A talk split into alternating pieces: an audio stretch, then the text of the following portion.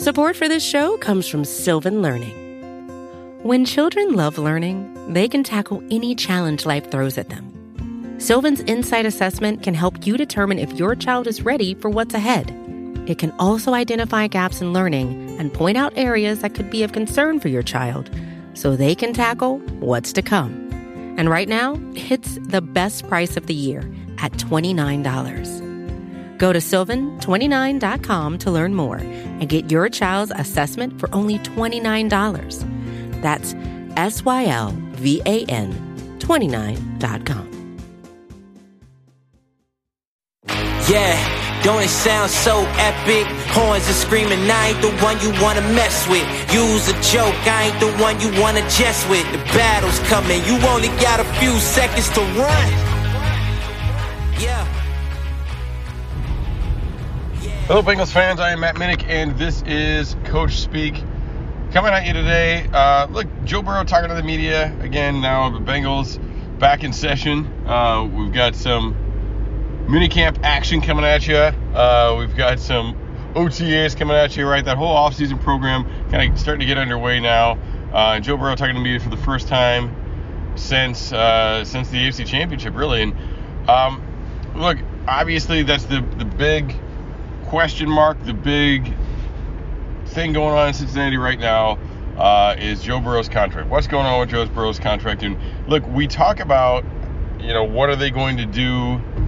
Uh, are they going to bring in more free agents? You know, might they try and, you know, find a tight end somewhere? Might they try and find a uh, another, you know, pass rushing dude to tackle?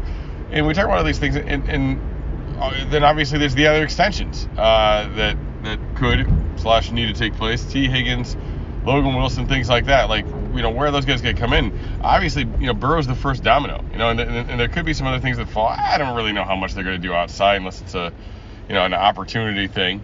Um, you know, in, in, August uh, at this point, but the the big piece is is Burrow and figuring that out and doing something you know that, that works for him, that works for the team, um, and that gives him the flexibility to be able to do the other stuff and still compete. And I think you listen to Burrow talk. I, I think we know. Listen to Burrow talk. We know. Listen to Duke talk. You know, Burrow is what we thought he was. Um, you know, and he's a big picture guy. He's a guy that wants to win. Um, I think he's a guy that's to be smart with his money, um, and you know, doesn't necessarily need to have every penny that he can muster uh, because he's to blow it. Uh, because you know, like we've seen those guys in the past, right? Um, we've seen things that people are like that a little bit, and um, and and and we've we know from Burrow, uh, you know, he said something about his O line gifter for for Christmas like a year ago. He's just like, well, I want to get in this, but I'm not quite there yet. We'll have to wait for my second contract. So you know, like he's he's thinking about things, even though he's you know he's still making millions of dollars. He's thinking about those things and um, trying to be smart with his money and what he does. So you know, I don't like it's not gonna be a cash grab. Now we we use the term team friendly, and I think I don't know, like there's. Uh, it, it's like we expect players to bend over for the team to some extent, and then I think the other view of it, the, the other way people look at it is, well, you know, that's not really being fair to him, and you know, I don't know, like it's a four-letter word to some people, you know, team friendly. Well, team is a four-letter word, but you know what I mean. Um, like the whole term is like a four-letter word to, to some people. So, I, look, I don't think, I don't know, like like I think it's it, it's a bit of a misnomer. I, you know, I think he's willing to see the big picture and work with things, and I think he's gonna get his, and he's gonna get it. He's gonna make a lot of money, you know, and, he, and he's gonna figure it out. Um, but I think he he understands how the Bengals work. He understands how they're, um, you know, how they manage the cap, how they do things. Um, you know, will they make certain concessions for him if he wants them? Sure. I mean, like he's he's the dude. I'm, I'm sure they will. Uh, but I don't think he's going to push for something that's going to put them in a, in a bad situation. You know, and, and I think a lot of that comes from, you know, just the way he was raised. And and look, I, I, I get it. This is a Bengals podcast. Um, I we don't like the Chiefs, but uh, look, Mahomes made a lot of money, but it's spread out over a lot of time. Uh, obviously, they have had to make certain concessions, certain changes, but you know it did free them up. Um, and you know it has now after a couple years, people are like, well, this is pretty team friendly the way they did this for the long term like that. So I think Mahomes is a guy, right, who he grew up around locker rooms. You know, he, he grew up, his dad uh, played for the Twins, his dad played, you know, Major League Baseball for a lot of years. So he kind of gets that it's a team. You know, he understands uh, the team aspect of things. He understands that it's not just about one player. Now, in football and at that position, all right, sometimes it can be about one player, right? And and uh, sometimes that person can can leverage, you know, their situation. Um, and teams don't have a lot of options all the time, you know. Uh, I mean, we saw what happened in Seattle. Like Seattle was like, all right, screw you, um, and moved on from it. And at this point, Seattle's doing better than Denver is. Um, we'll see how that plays out in the long term, but you know, few teams are going to have the guts to do that. Um, and, and, obviously, you don't want to do that. Your franchise didn't want to do that. Your fans don't want you to do that. It's not a good deal. It's not a good situation. So, anyway, though, I feel like I, I think Mahomes gets that sort of thing, and, and Burrow's the same same way. You know, uh, not he didn't grow up around professional sports like Mahomes did, but he grew up around locker rooms. He grew up with a dad who was uh, was a coach at, at Ohio, was a coach at Nebraska, like coaching some some high level, big level programs, and um, you know, like so he gets that it's it's not one guy, it's not one thing that you need to have the pieces around you. I mean, also like just his experience from Ohio State to LSU, right? You know, getting the right opportunity, you know, knowing what was going to be the right opportunity for him, figuring that out, um, and then you know, getting the right pieces, the right guys around him. Obviously, you know, Chase was up and coming at that point, but uh, Jefferson was already there.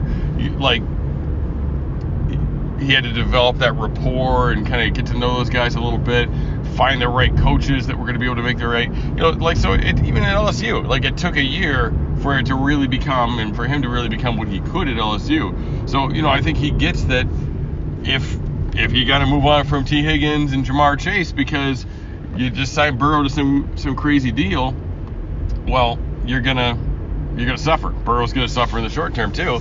Um, and you know because you, you got to figure that out, right? And maybe you have some guys in the pipeline, but you're still gonna take a tip, uh, at least a temporary step back um, if you have to do something like that. I think I think that's obvious to just about anybody. But I, but I think he gets that. I think he wants to win. I mean, he's still he's still hungry. Like you know, he's got that national championship. He wants the Super Bowl. He's been there. He's been close to it, um, and and he wants to go out and get it.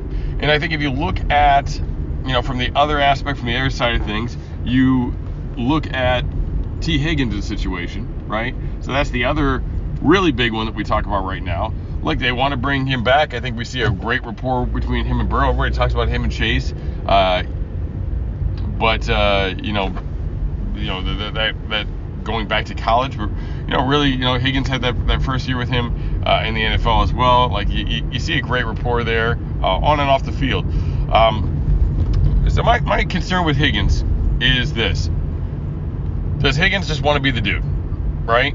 Um, and you know, could Higgins just be like, well, you know, I want to go somewhere else. I want to be the guy because we always say, hey, he's the number one re- receiver on any other team, you know, and some some would argue he's the number one receiver in Cincinnati as well. But maybe he wants to be that guy for somebody. You know, and there's a little bit of ego in there, but also, eh, I can't I can't blame him, right? Um, we all want to be the guy. You know, nobody wants to be the other guy.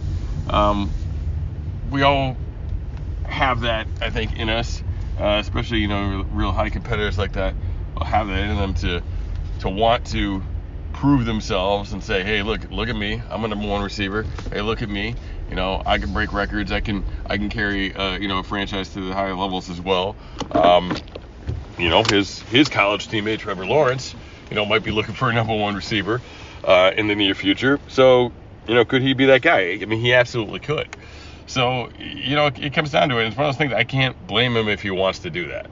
Um, and then the other aspect of look at this is if they do sign Higgins, that really sets the floor um, in, a, in a lower than floor floor, if that makes any sense, uh, for Ja'Marr Chase, right? So that, you know, if they have Burrow and they have Higgins locked down, um, you know, now you know what the assets they have available, and now you know that, that Ja'Marr Chase isn't going to get any less than Higgins got.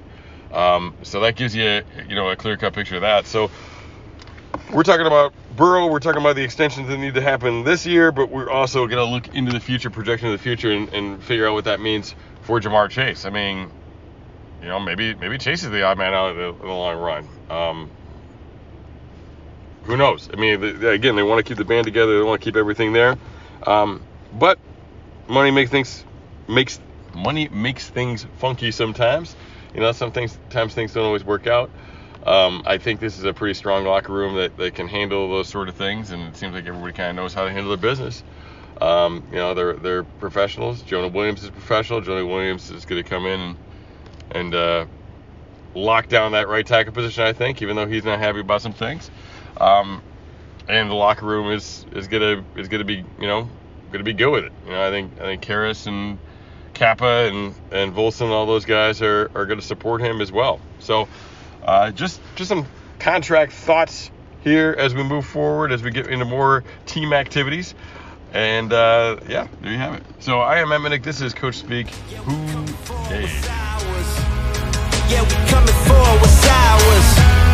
Yeah, we coming for what's ours. You hear the crowd, we coming for what's ours.